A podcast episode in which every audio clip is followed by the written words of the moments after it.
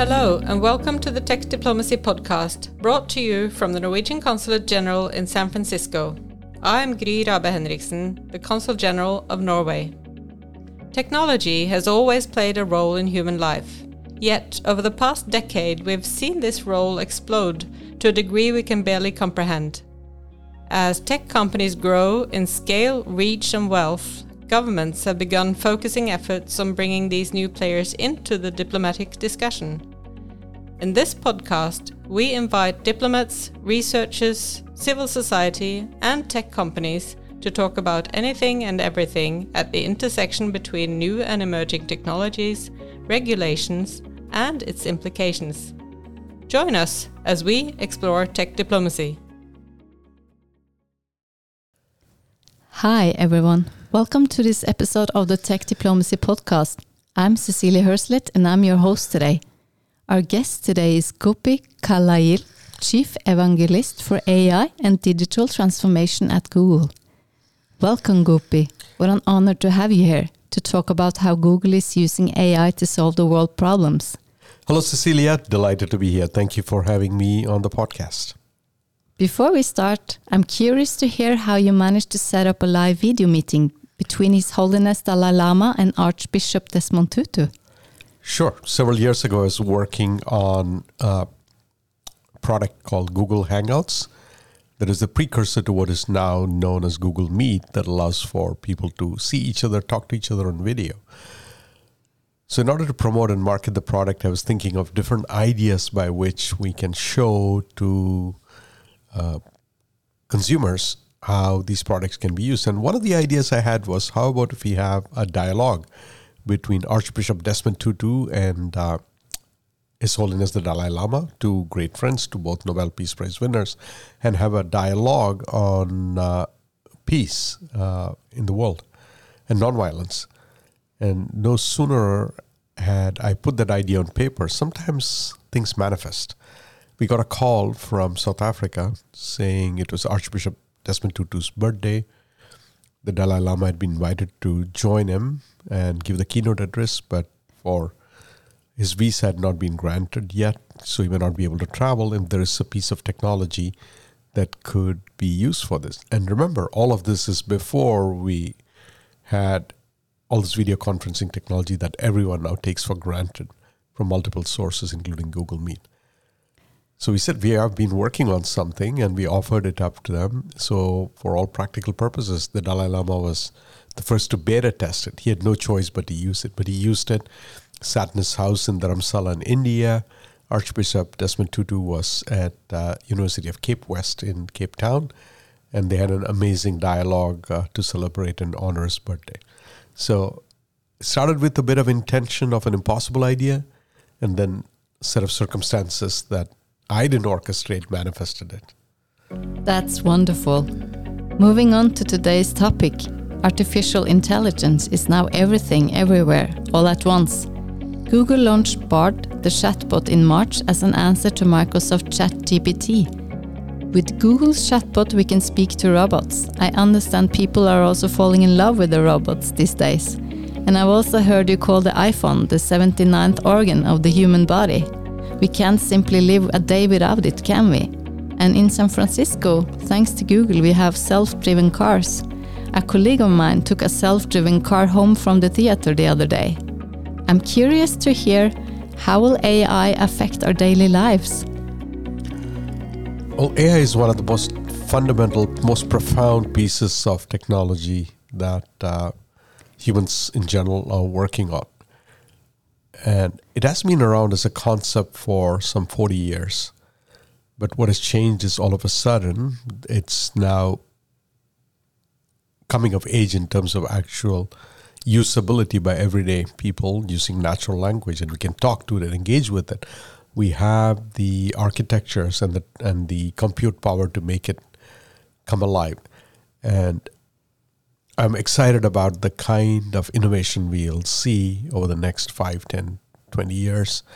And I expect AI will get embedded in every aspect of life. It'll transform every domain of uh, human life. It'll change music, it'll change medicine, it'll change manufacturing. And and the reason I feel so confident and good about it is I see AI as an amplification of NI or natural intelligence or human intelligence.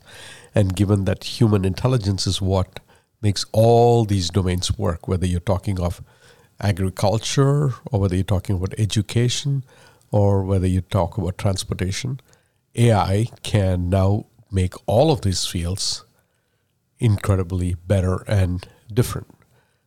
So let me give you a couple of examples of how see then this will come alive.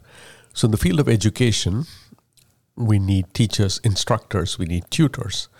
And getting a tutor might not be accessible to every single student. It's, it costs money. But using AI, you could have personal tutors. The AI understands you and your needs and how fast you learn and what kind of learning method best works for you and can adapt itself to you. And all of a sudden, you can have a personal tutor, and education may change very dramatically. I like that. we would all love that, right? Yeah, exactly. Or take another area like uh, nutrition, hugely important, right? Our uh, body is depends on nutrition for good quality, healthy living. Or if you have bad nutrition practices, you do a lot of damage to your body. It it really is a fundamental driver of healthcare, and yet most people don't know good nutrition versus bad. It takes a lot of studying. It can be very confusing. It can be daunting. Everyone's situation is different. So ideally, if you had a personal nutritionist, it would be of tremendous help because now you would know what to eat and how much to eat and how to adapt your food in your travel based on seasonality, etc. But also is frightfully uh, expensive to uh, for everyone to have their own private nutritionist. But AI tools can help that. In the future, I would expect that you could actually point your phone at a plate of food and it might be able to figure out what's in it, how much is in it, and give you some advice based on what it sees. And probably track the data, not probably, will track the data over a period of time and say across the year how much sugar did you consume and uh, how much protein did you eat and and and change your dietary habits. That's uh, or, wonderful. Or a third example, in a professional setting, in many parts of the world, expert medical specialists might be hard, like a radiologist, and, uh, and there's only so many images that they can look at each day and, uh, and and write out the radiology reports. But in future, AI could actually look at radiology reports as they come in and pull out the 20 that the radiologist needs to see, or just the 20 that they need to see first, because the AI tool is actually detecting there is some problem there. So it can help triage what these specialists and experts do, and they will be able to process more than they can. Oh, and, and there's lots of incredible use cases like that I can think of in every single domain. Um, one final one I was talking to uh, Elliot, the CEO of Project Mineral, which is one of the experiments at Google to, or Alphabet, the parent company to transform agriculture. And in the past, we would treat a field of corn exactly the same. We didn't distinguish between one plant versus another in terms of irrigation, fertilizers, pest control, etc. But this Project Mineral is building tools like a rover uh, which will scan the entire field and can go down to even counting the number of grains on each of those uh, wheat plants. And it can give a plan to the farmer as to how to treat different plants in the field differently based on each individual requirement of the plant. You know, that level of sophistication we just have not had in an area like agriculture. So now all of a sudden, agriculture starts looking like how we deal with humans individually in healthcare. Uh, yeah, so the potential is unbelievable. In 10, 20 years from now, we will barely recognize the world as it exists today because AI has transformed it. That's fascinating. So I hear that you're saying that AI can do a lot of good things for society and improve a lot of things in medicine and, and the farming. I'm I'm also curious to hear how it will affect uh, my daily life. For example, in five to ten years, I I will not Google search as much as I do every day today, But maybe I get a personal agent or a concierge that will plan my trips and do my shopping and find the best prices and everything. And this might refer, reshuffle the tech market. Is this something that might happen in the near future?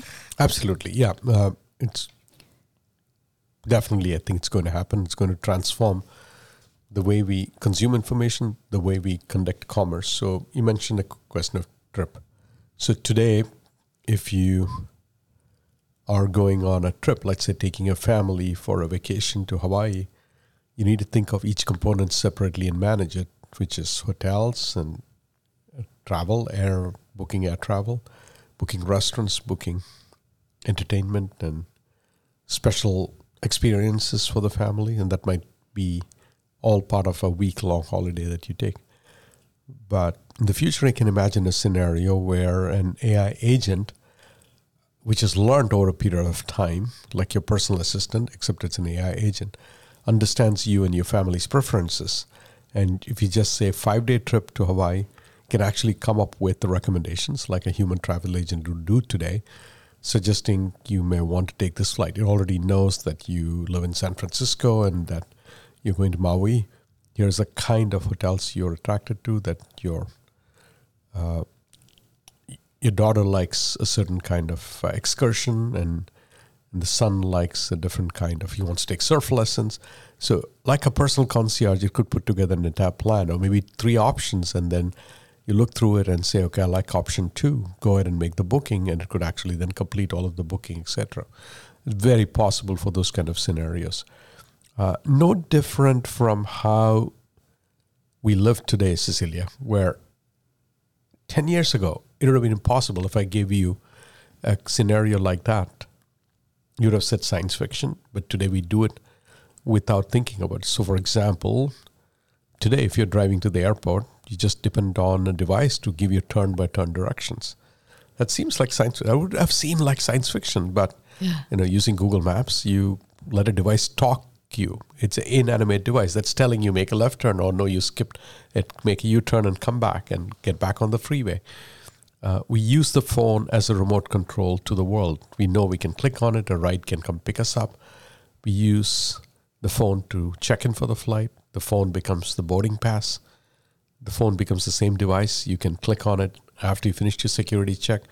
Order a cup of coffee at the coffee shop at the airport terminal. When you get there, it's waiting for you. Not only it's waiting, automatically the barista knows your name and greets you by name. You know, say Cecilia, here's your latte. Yeah, And- exactly. Yeah, I mean, I all like of these that. things, and uh, if you look at it, it seems kind of crazy how we do it. We have taken it for granted, but technology took a lot of friction out of a simple experience like going from home to the airport and boarding a plane.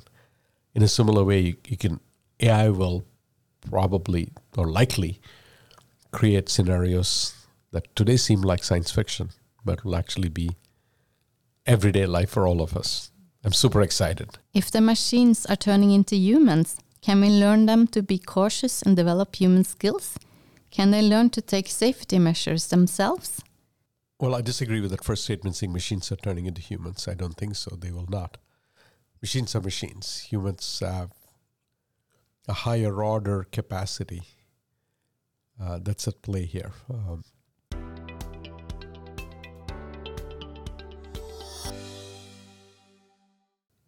including the whole notion of consciousness and a certain level of natural intelligence. The machines do these things, when they see that they can actually generate images or can create music, feel like, yeah, they're beginning to look like humans, but they're not quite machines are machines. Uh, they can be trained to take the safety measures that we want.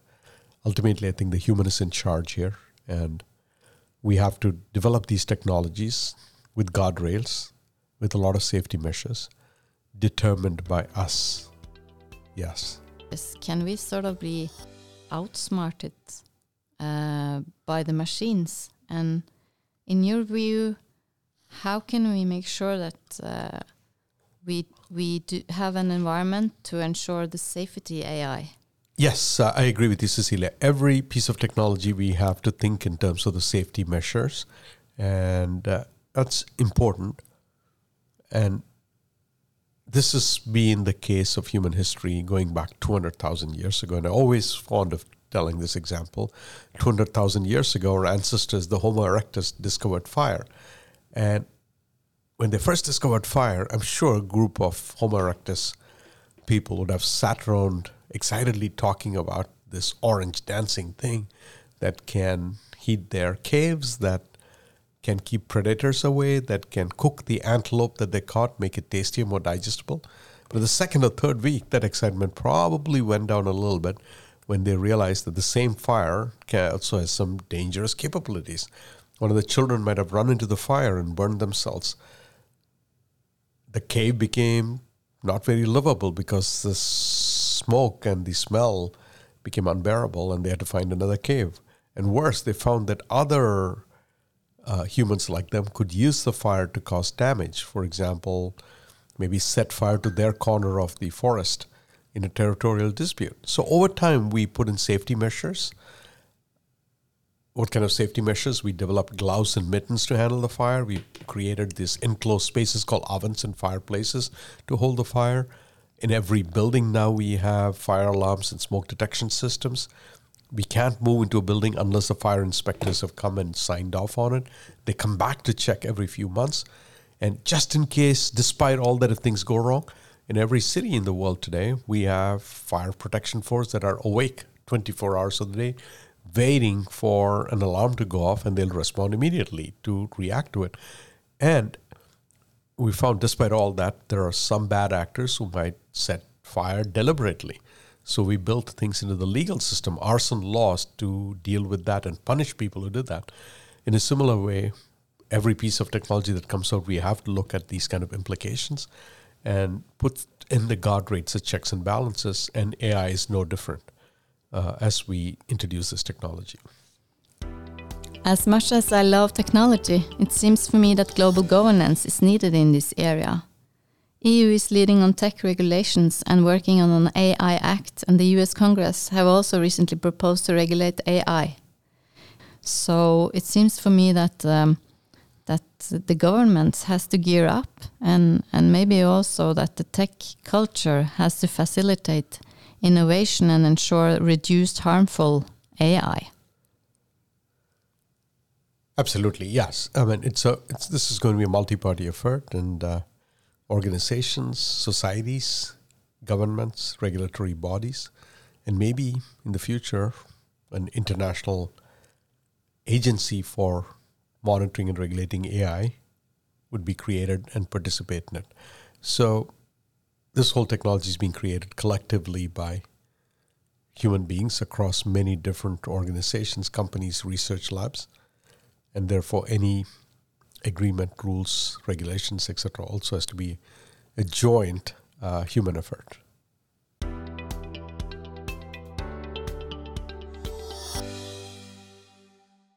Moving on to the environment. The UN goal on climate and environment is to get to zero emissions in 2050. In addition, EU, Norway, and other countries have the goal to reach 55% within 2030. Sun, water, and wind is good contributors, but in your perspective, can breakthrough technologies take us to the goal? Absolutely, yeah. Uh, and I can think of many different ways by which that happens. First of all, you'd remember that uh, all of these uh, internet based technologies, AI related efforts, are very compute intensive, consume a lot of power. So, what kind of power we use uh, for these data centers will be a big determinant.